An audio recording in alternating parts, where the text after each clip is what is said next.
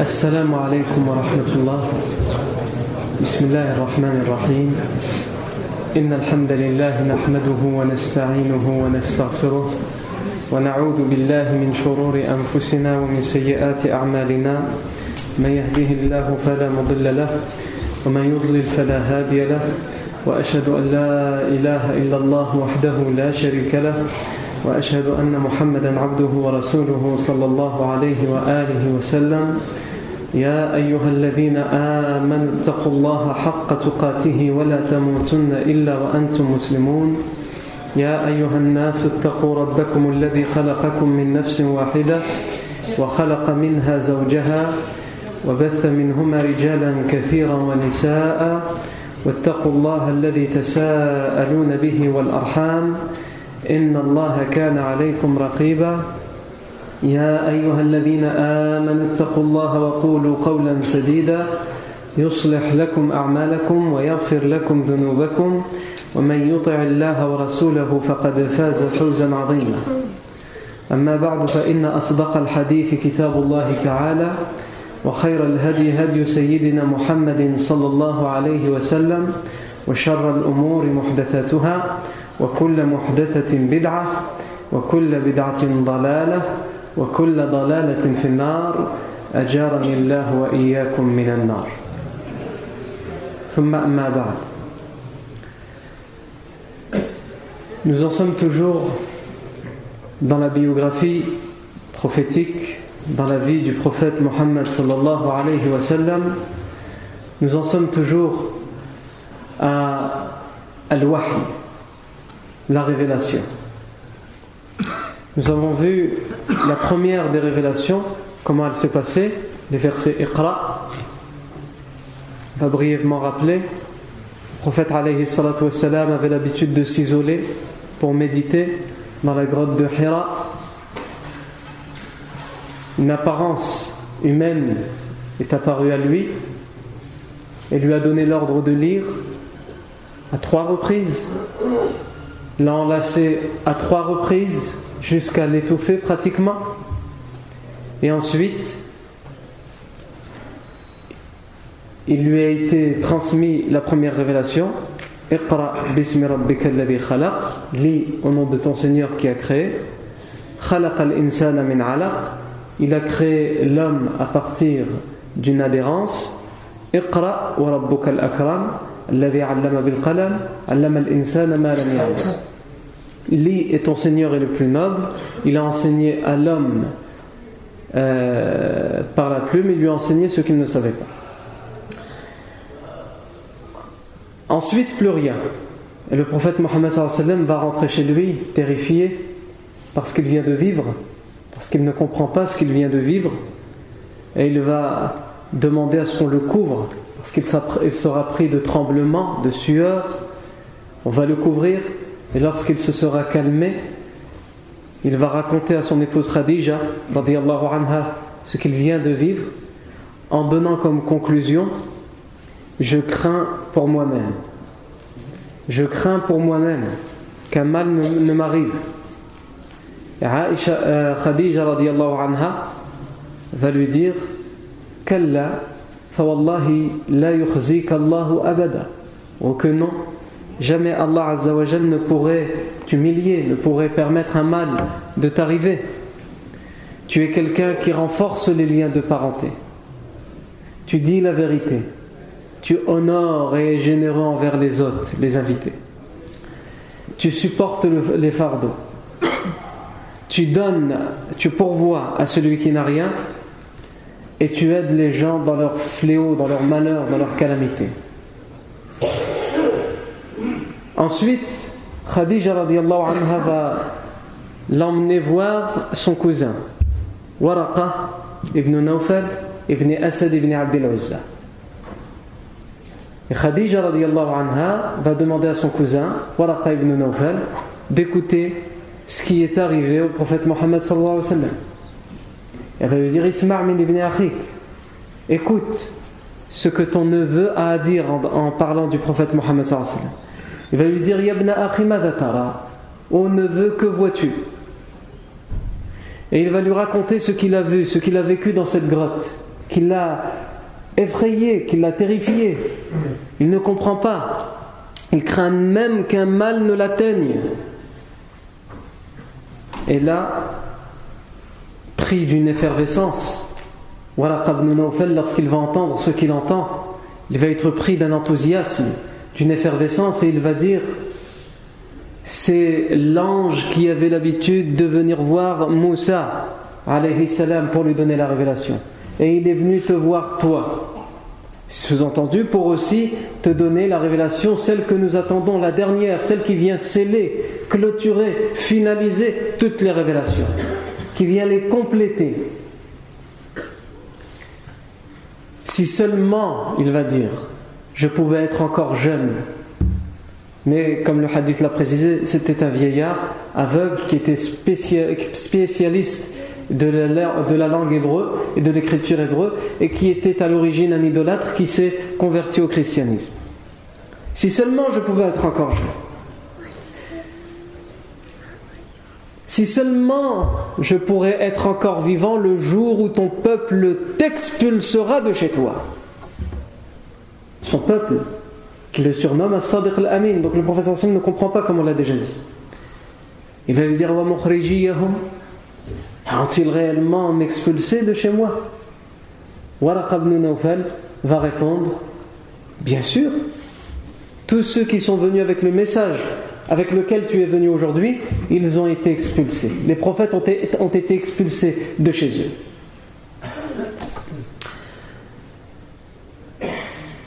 Quelques instants, quelques moments plus tard, quelques jours plus tard, Waraqa ibn Nawfal décède. Il était un vieillard, et il savait qu'il avait ce risque. Il le disait: il est mort. Il ne donnera pas plus d'explications que cela au prophète Muhammad sallallahu alayhi wa sallam. Et ici, on ne s'était pas posé la question dernièrement, mais ici certains posent la question: est-ce que Waraqa ibn Nawfal, on doit le considérer comme musulman ou non? Puisque finalement, d'une certaine manière, il est le premier à déceler cette révélation. Il y a certaines versions qui ont été authentifiées par un certain nombre de muhaddith, en particulier parmi les contemporains Al-Albani rahimahullah, dans lesquels le prophète sallallahu alayhi wa sallam a dit: la tasubbu Waraqa, n'insultez pas Waraqa, car je l'ai vu en rêve, il était habillé d'habits lumineux et blancs. Et d'ici, les savants tirent la conclusion que si le prophète sallallahu alayhi wa sallam l'a vu en rêve, et les rêves des prophètes ne sont que des rêves véridiques et des révélations, cela veut dire qu'il est dans une bonne situation, cela veut dire qu'il est considéré comme étant mort dans une bonne situation. Est-ce qu'il est mort musulman ou non? Ça, c'est un peu plus compliqué. Et là, le prophète n'a pas encore commencé à faire la da'wa. Il n'a pas encore commencé à dire aux gens: soyez musulmans, puisqu'il est encore dans la phase d'essayer de comprendre. Mais en tous les cas, par rapport à ce hadith qui a été authentifié, on peut dire qu'il est dans une bonne situation quand il est mort. Wallahu a'lam. Waraqa ibn Nawfal est décédé, et la révélation ne vient plus. Il n'entend plus aucun bruit.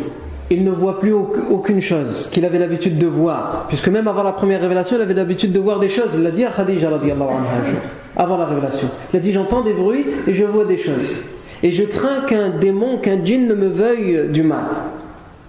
Khadija radhiyallahu anha lui disait: lam yakun illahu liyaf'ala dhalik, Allah ne pourrait jamais te faire cela, laisser un démon te vouloir du mal. La révélation s'est interrompue pendant un certain temps. On a parlé la fois dernière des divergences qu'il y a entre les savants sur le temps pendant lequel la révélation s'est interrompue. On ne va pas revenir dessus. Et ensuite est venue la deuxième révélation. On a cité un texte la fois dernière, authentifié par le Bukhari. Aujourd'hui, on va en citer un autre qui est lui aussi authentifié par le Bukhari, dans lequel il y a c'est pratiquement le même, mais il y a un petit peu plus de détails. Mais fil haqiqa, c'est exactement la même chose. Dans ce texte, le prophète sallallahu alayhi wa sallam dit, en racontant cette deuxième révélation qui est arrivée: Baina amshi idh sami'tu sawtan. Alors que je marchais, j'ai entendu un bruit, minas sama, venant du ciel. Farafa'tu basari qibala sama. J'ai donc levé mon regard, levé mes yeux vers le ciel. فإذا الملك الذي جاءني بحراء. Et j'ai vu l'ange qui m'était venu à Hira, à la grotte de Hira. فإذا الملك الذي جاءني بحراء. قاعد على كرسي بين السماء والأرض, assis sur une chaise, sur un trône entre les cieux et la terre. Yani il remplissait son image, remplissait tout l'horizon. Dans une version فَجَئِثْتُ مِنْهُ, dans une autre فَرُعِبْتُ مِنْهُ, j'en ai eu peur, j'ai eu peur de voir ça, ça m'a fait peur. Évidemment, on peut le comprendre, ce n'est pas une image, une vision anodine, banale. Et là, il va dire فَهَوِيْتُ إِلَى الْأَرْضِ, je suis tombé sur le sol, tellement le professeur a eu peur, il a eu un choc en voyant ça. Et dans d'autres versions, il entendait un bruit résonner et ce bruit résonné lui disait quelque chose. Ya Muhammad, innaka Rasulullah haqqa. Oh Muhammad, tu es vraiment le messager d'Allah. Alayhi salatu wassalam. Ya Muhammad, innaka Rasulullah haqqa. Oh Muhammad, tu es vraiment le messager d'Allah. Et il va dire Faji'tu ila ahli, je suis donc retourné auprès des miens, auprès de mon épouse. Faqultu zammiluni zammiluni, comme lors de la première révélation, j'ai dit couvrez-moi, couvrez-moi. Dans cette version que nous n'avons pas citée la fois dernière, fazammaluni, et ils m'ont couvert. Fa anzala Allah ta'ala ya ayyuhal muddathir qum fa anzir wa rabbaka fakabbir وَثِيَابَكَ فَطَهِرْ وَالرُّجْزَ, et dans d'autres lectures وَالرِّجْزَ فَهْجُرْ. Dans une version la révélation se termine ici, dans une autre elle continue وَالرُّجْزَ فَهْجُرْ وَلَا تَمْنُنْ تَسْتَكْثِرْ وَلِرَبِّكَ فَاصْبِرْ. Selon l'autre version elle s'arrête ici, la deuxième révélation. Donc le prophète alayhi salam nous narre, il nous raconte sa deuxième révélation. Elle intervient pendant un moment après un moment d'interruption. Et ce moment d'interruption est en lui-même finalement une révélation, puisqu'on a expliqué la sagesse qu'il y a à travers cette interruption. C'est une façon de le préparer à la seconde interruption, à la seconde révélation, et en même temps de lui laisser le temps de prendre conscience et de comprendre la première révélation. Et lorsque la seconde révélation arrive, il voit d'abord quelque chose. Il voit Jibril sous sa vraie forme. Et c'est pour ça qu'il prend tout l'horizon. Il est sur un trône, et son image prend tout l'horizon. Bayna as-sama'i wal ard, entre le ciel et la terre. Et voir ça, ça l'effraie à un tel point qu'il tombe. Et il retourne donc chez lui, comme il a eu l'habitude de le faire lors de la première révélation. Il va reprendre cette habitude pour s'éloigner de cette vision qui l'effraie. Quand quelque chose nous effraie, on a besoin d'aller dans un endroit qui nous rassure, qui nous réconforte. Et le meilleur des refuges pour l'être humain, c'est son domicile conjugal et son épouse. Et pour la femme, son époux. Et on le voit pour le prophète Muhammad sallallahu alayhi wa sallam. Lors de la première révélation, il est effrayé. Qu'est-ce qu'il fait? La première chose qu'il fait, il rentre chez son épouse. Deuxième révélation, il est effrayé. Qu'est-ce qu'il fait? Il rentre chez son épouse. Et ici aussi, il y a des choses à tirer, des leçons à tirer. Aujourd'hui, le foyer conjugal est tout sauf un refuge. C'est le dernier endroit auquel on pense. Lorsqu'il y a un problème, lorsqu'on est terrifié, lorsqu'on est inquiet, lorsqu'on est soucieux. Alors que le mariage et la fondation d'une famille, d'un foyer, a été prescrit et légiféré en islam parmi ses buts, dans celui-ci, afin qu'il soit un refuge, un réconfort pour l'homme, dans les défis, dans les difficultés de la vie terrestre, et qu'ils sont nombreux. La femme a des défis dans sa vie. L'homme a des défis. Et chacun ses défis, ils ne sont pas les mêmes. Chacun ses problèmes, ils ne sont pas les mêmes. Mais lorsque l'homme a compris que le seul qui est à même de régler tous ses soucis, c'est celui qui l'a fabriqué, celui qui l'a créé, Allah Azza wa Jal, alors là seulement, il va commencer petit à petit à régler ses problèmes. et à retourner vers la tranquillité et le bonheur. Et c'est entre autres pour cette raison que nous étudions avec minutie la vie du prophète Muhammad sallallahu alayhi wa sallam, notre bien-aimé. Puisqu'Allah azza wa jalla l'a envoyé, il ne nous l'a pas envoyé juste pour être un prophète à une époque bien donnée et puis c'est fini par la suite. Non, il nous l'a envoyé pour qu'il soit un modèle à toutes les époques et en tout endroit. Et aujourd'hui encore, le prophète Mohammed sallallahu alayhi wa sallam reste le meilleur modèle et il le restera jusqu'à la fin des temps. Que cela plaise ou déplaise. Revenons à la seconde révélation. Le prophète alayhi salatu wa sallam cherche son refuge auprès de Khadija radiyallahu anha et il le trouve comme il le trouvera jusqu'à la mort de Khadija. Parce que c'est une femme aimante, une femme qui remplit son rôle de femme.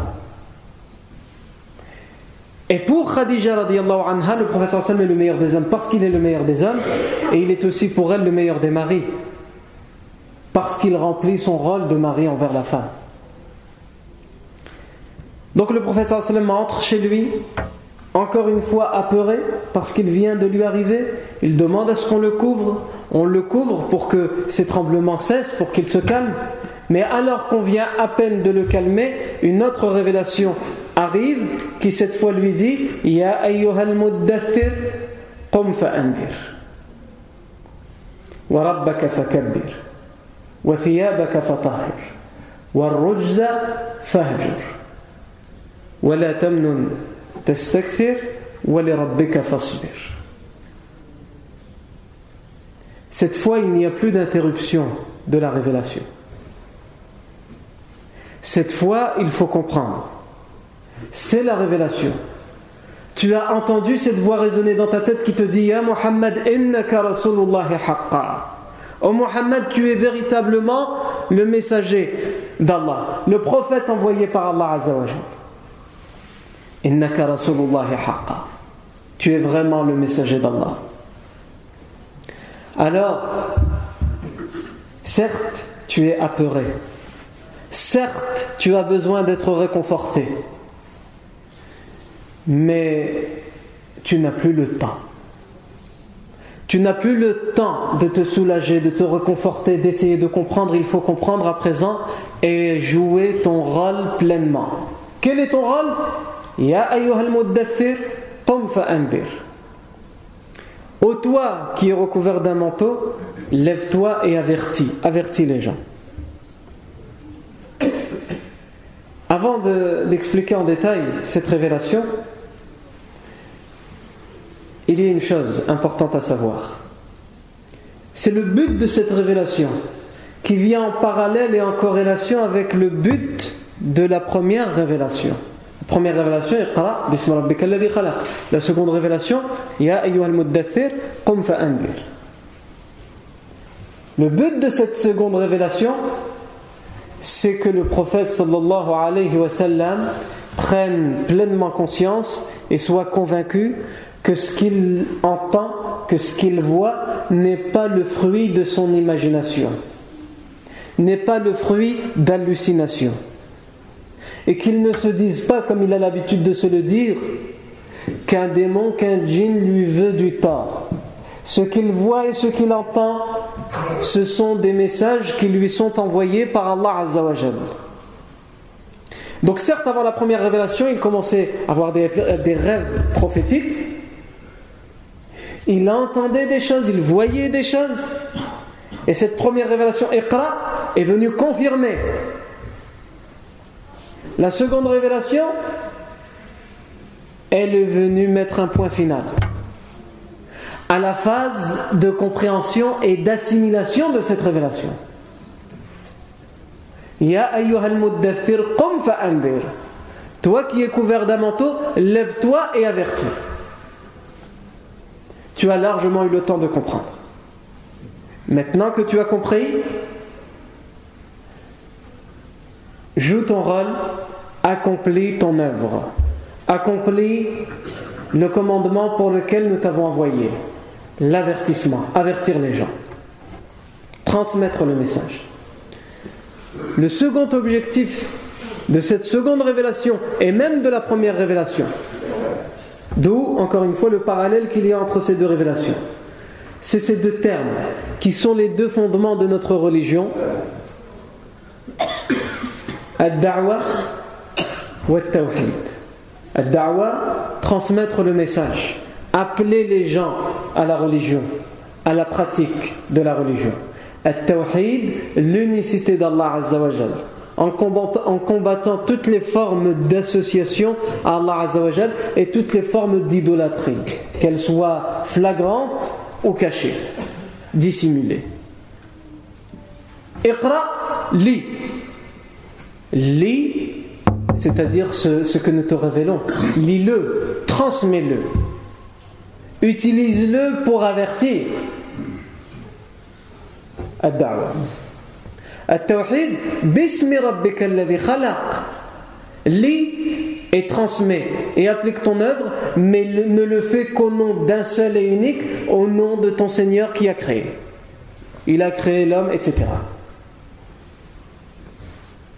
La seconde révélation, ces deux termes on les retrouve aussi, ad-da'wa wa at-tawhid.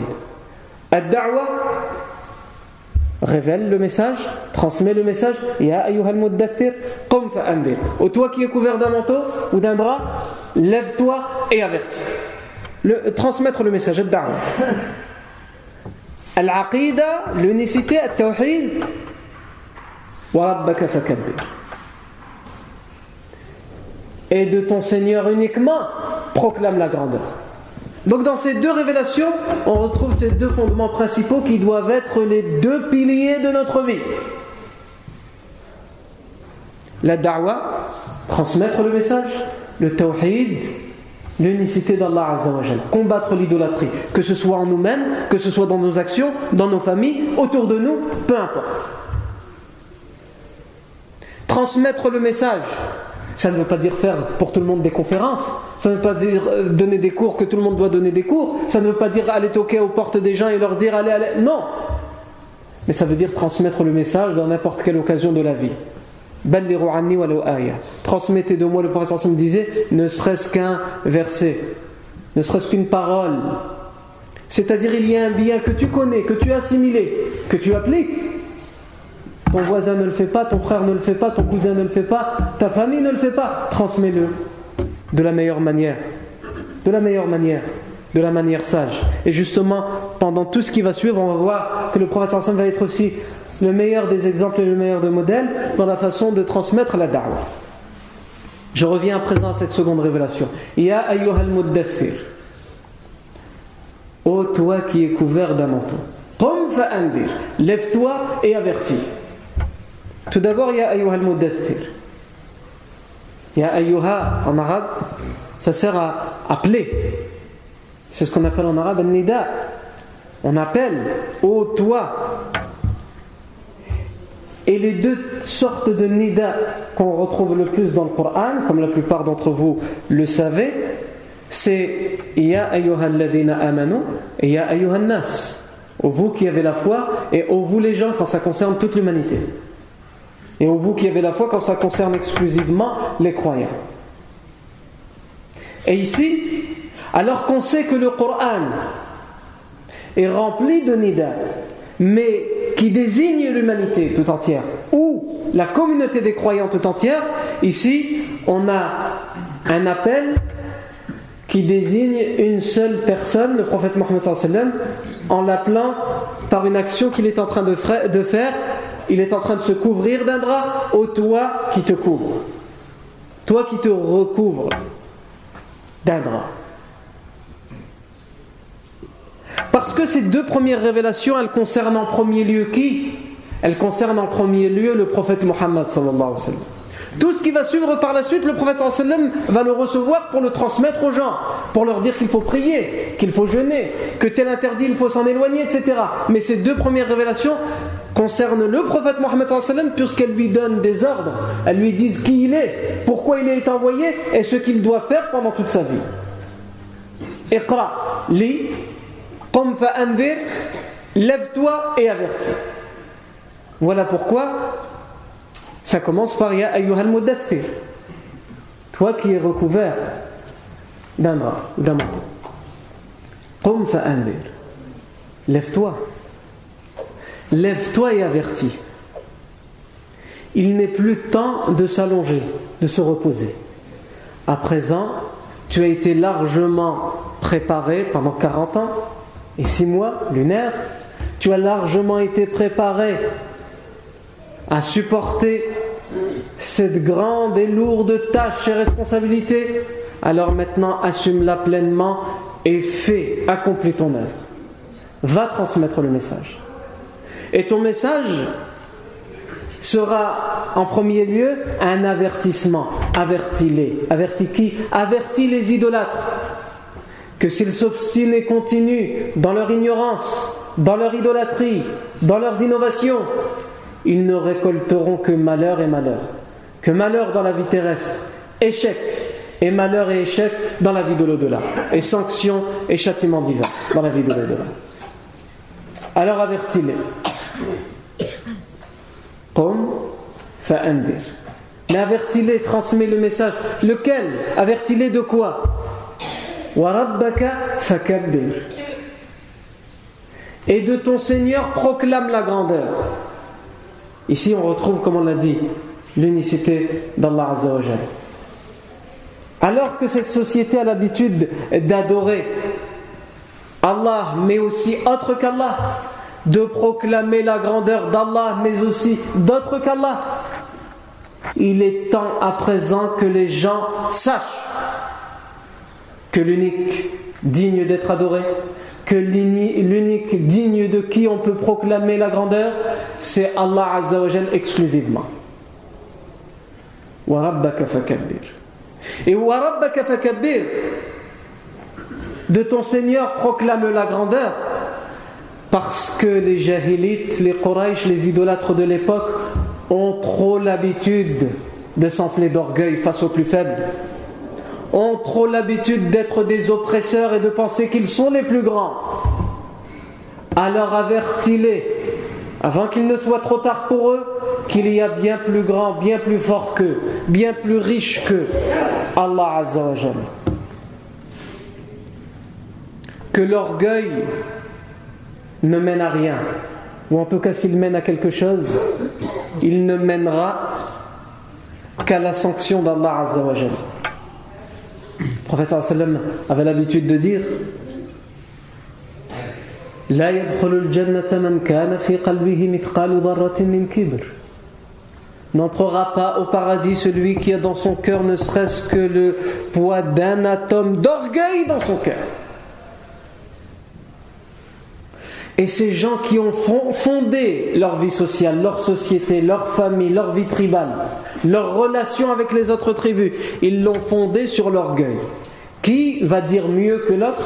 Qui va prétendre mieux que l'autre ? Qui va montrer qu'il est plus fort que l'autre ? Qui va montrer qu'il est plus honorable, plus important que l'autre ? Informe-les que tout ça n'a aucun sens, qu'ils sont insignifiants aux yeux d'Allah Azza wa Jal, qu'ils ne valent même pas l'aile d'un moustique. Alors de ton Seigneur proclame la grandeur. Wa rabbaka fakabbir. Wa thiyabaka fatahhir. Tes vêtements, si on traduit littéralement, purifie-les. Qu'est-ce que les vêtements ? Tes vêtements, ton apparence, vraiment tes vêtements, si on prend littéralement ce terme. Tes vêtements, purifie-les. Quelqu'un qui fait la da'wa, qui transmet le message, doit être quelqu'un qui est acceptable aux yeux des gens. Il ne faut pas non plus rentrer dans ce qu'on appelle la shuhra, ou l'orgueil, l'ostentation, en essayant d'être mieux que tout le monde dans l'apparence, en essayant de se distinguer, d'être au-dessus des autres. Non, c'est pas ça. Mais il faut être un minimum acceptable aux yeux des gens. N'importe qui fait la da'wa, et en particulier les prophètes, doivent se présenter d'une manière que leur message va être entendu. Parce que s'il y a quelque chose dans ton apparence qui repousse la personne, tu n'as pas encore commencé à parler que de toute façon tes termes seront inaudibles. On ne les écoutera pas, on ne les entendra pas, et quand bien même tes arguments seraient convaincants, on dira, et Shaitan sera là pour dire, il dit ça, mais regarde comment il est. Et ça, on l'entend tous les jours. Il vient, il me dit de faire ça, mais regarde-lui. Mais regarde-lui, pas seulement dans l'apparence, c'est aussi dans le comportement. Et Allah Azza wa Jal, quand il parle de libas, il parle du comportement, du caractère, des traits qu'il faut adopter. Puisque dans un verset, Allah Azza wa Jal dit وَلِبَاسُ التَّقْوَى ذَلِكَ خَيْرٌ. Et le vêtement, la parure, la parure de la piété, de la crainte d'Allah, c'est cette parure-là qui est bien meilleure. Alors que justement, Allah Azza wa Jal parle de cette parure juste après où il cite ce qui est arrivé à Adam et Hawa au paradis lorsqu'ils avaient leurs vêtements, leurs vrais vêtements, et qu'en mangeant du fruit interdit, leurs vêtements sont tombés. Et par la suite, juste après, Allah Azza wa Jal cite le véritable vêtement, le vêtement de la piété, la parure de la piété. La piété vient cacher, le vêtement vient cacher ce qui est mauvais entre guillemets aux yeux des gens. Il vient, le vêtement, t'embellir. Il vient, avant de t'embellir, te protéger. Te protéger des coups que tu pourrais recevoir, te protéger du froid, te protéger de la chaleur, te protéger, etc. Eh bien, la piété, elle t'embellit aux yeux des gens et elle te protège. Elle te protège dans cette vie d'ici-bas et elle te protège, comme le vêtement te protège dans la vie d'ici-bas, de tout ce qui pourrait atteindre ton cœur comme mal, comme châtiment, dans la vie de l'au-delà.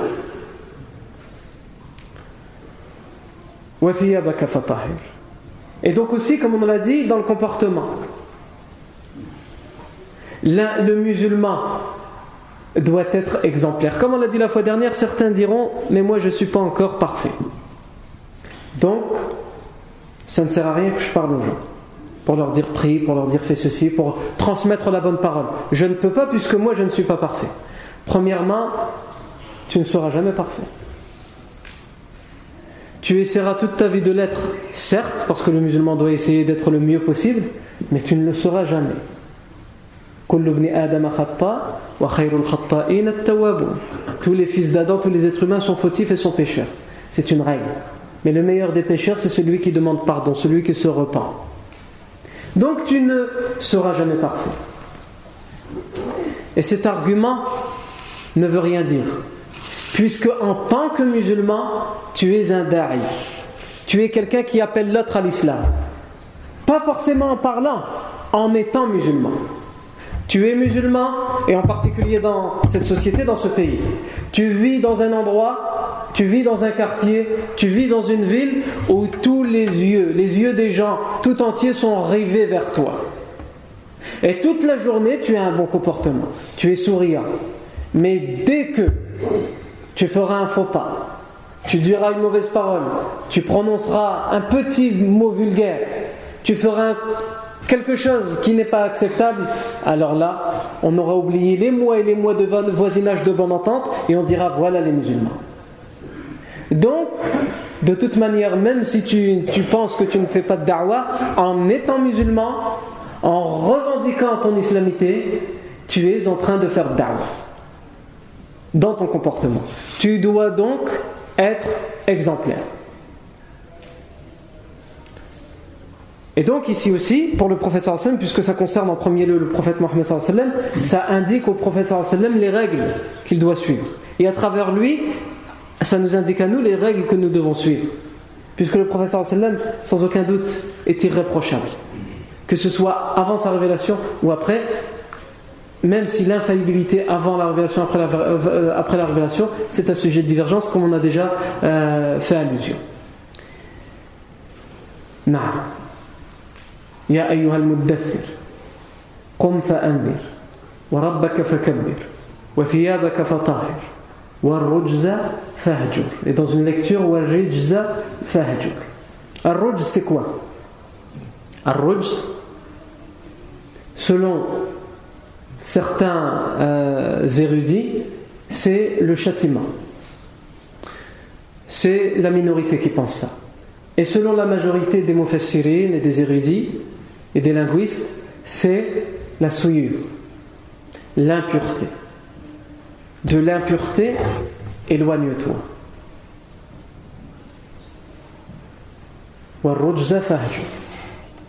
De l'impureté, éloigne-toi. De quelle impureté nous parle-t-on? On parle en premier lieu d'une impureté qui est répandue à l'époque.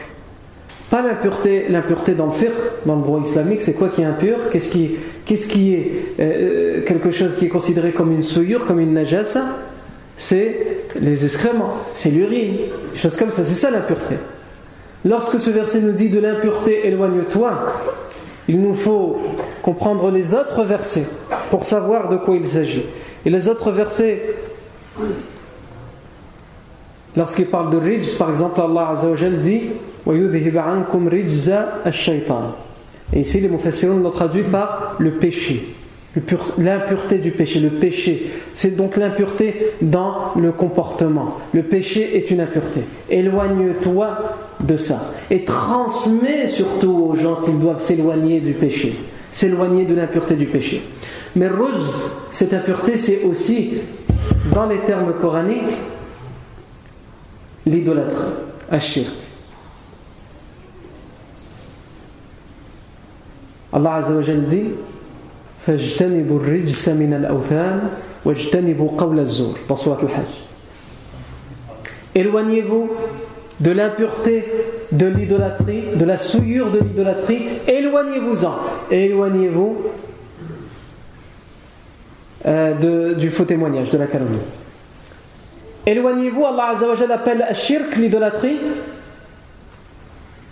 il l'appelle la souillure, c'est une impureté. C'est ça être impur. C'est pour ça aussi que dans un autre verset, Allah Azza wa Jal dit innamal mushrikuna najas. Les idolâtres ne sont qu'impureté.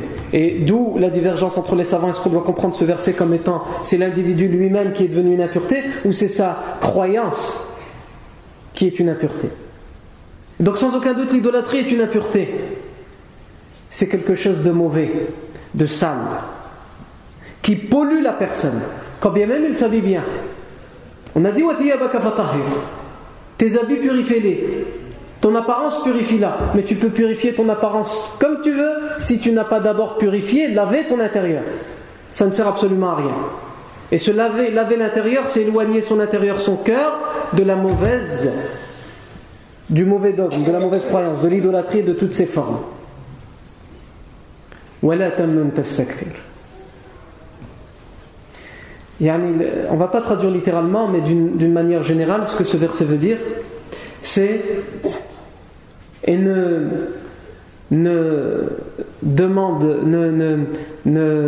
vante pas trop lorsqu'on te donne, ou ne t'attends pas, d'une certaine manière, ce que les mufassirs nous ont expliqué de ce verset, ne t'attends pas à toujours recevoir par rapport à ce que toi tu vas donner, puisqu'en tant que prophète tu vas avoir une lourde charge, une lourde responsabilité. C'est donner, transmettre le bonheur, transmettre la sérénité, transmettre l'équilibre dans la vie.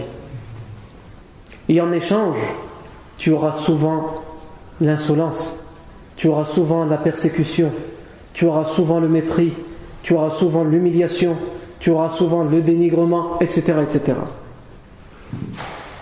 Mais toi, tu ne le fais pas pour avoir en échange la même chose, ou quelque chose, un minimum de reconnaissance, ou un remerciement. Tu le fais parce que tu dois le faire, parce que c'est ton devoir. Et tu ne le fais même pas en attendant absolument que la personne soit guidée. Tu le fais parce que tu dois le faire. Et ensuite, si Allah veut guider, il guide. Innaka la tahdi man ahbabta walakinna Allah yahdi man yasha. Tu ne guides pas qui tu aimes, mais c'est Allah qui guide qui il veut.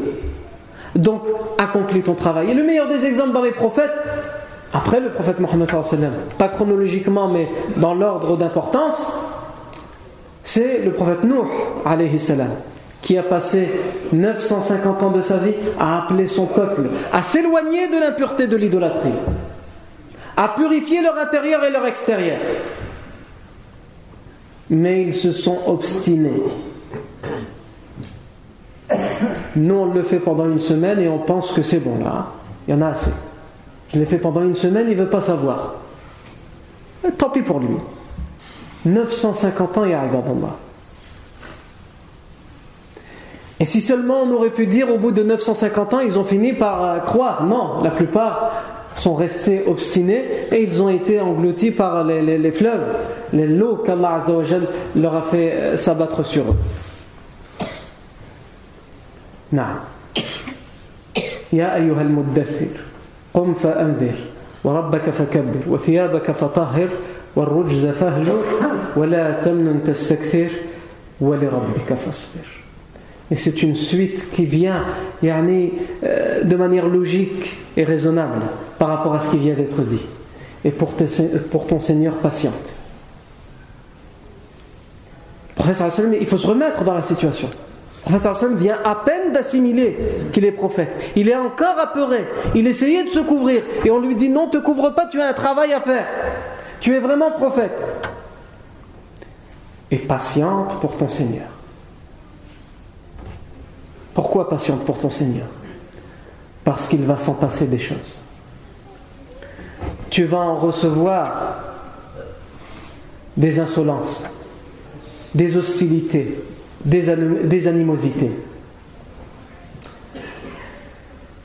Et c'est une confirmation de ce que Waraqa ibn Nawfal lui avait dit. Qu'est-ce qu'il lui avait dit Waraqa ibn Nawfal? يا ليتني فيها جدعا ليتني أكون حيا إذ يخرجك قومك. Ah, si seulement je pouvais être encore jeune, si seulement je pouvais être encore vivant lorsque ton peuple t'expulsera de chez toi. Et donc ce verset est une confirmation que ce travail de prophète, il a besoin de quelque chose d'essentiel, d'un bagage essentiel, sans quoi il ne peut être accompli pleinement et sereinement. Ce bagage essentiel, c'est la patience. Ici, ça nous fait poser une question, ces deux révélations. Ça nous fait plutôt poser deux questions. La première question, c'est, on a eu deux formes de révélation ici. Les deux premières révélations, elles sont venues sous deux formes différentes. La première, forme humaine, Jibril est venu en forme humaine. Deuxième, forme angélique, forme naturelle. La première révélation, le prophète sallallahu alayhi wa sallam a entendu cet homme, cet ange qui avait pris la forme humaine, lui parler clairement. La deuxième révélation, alors qu'il essayait de se couvrir, il a entendu des paroles sans voir l'ange, même s'il l'avait vu juste avant de rentrer chez lui. Et ça nous fait poser une première question, c'est le prophète sallallahu alayhi wa sallam recevait la révélation de plusieurs formes différentes. Quelles sont ces formes différentes dans lesquelles il a reçu la révélation? Il y a ces deux-là, mais il y en a d'autres. La seconde question que ça nous fait poser, ce récit, c'est à qui le prophète sallallahu alayhi wa sallam va transmettre le message en premier et qui va être le premier, qui vont être les premiers à accepter positivement ce message. Ces deux questions, nous tenterons d'y répondre la fois prochaine, Inch'Allah tabaraka wa ta'ala, à la même heure et au même endroit, bi'idhnillah tabaraka wa ta'ala. Barakallahu fikum pour votre attention, subhanakallahumma wa bihamdik, ashhadu an la ilaha illa anta, astaghfiruka wa atubu ilayk, subhana rabbika rabbil izzati amma yasifun, wa salamun ala al-mursalin, walhamdulillahi rabbil alamin.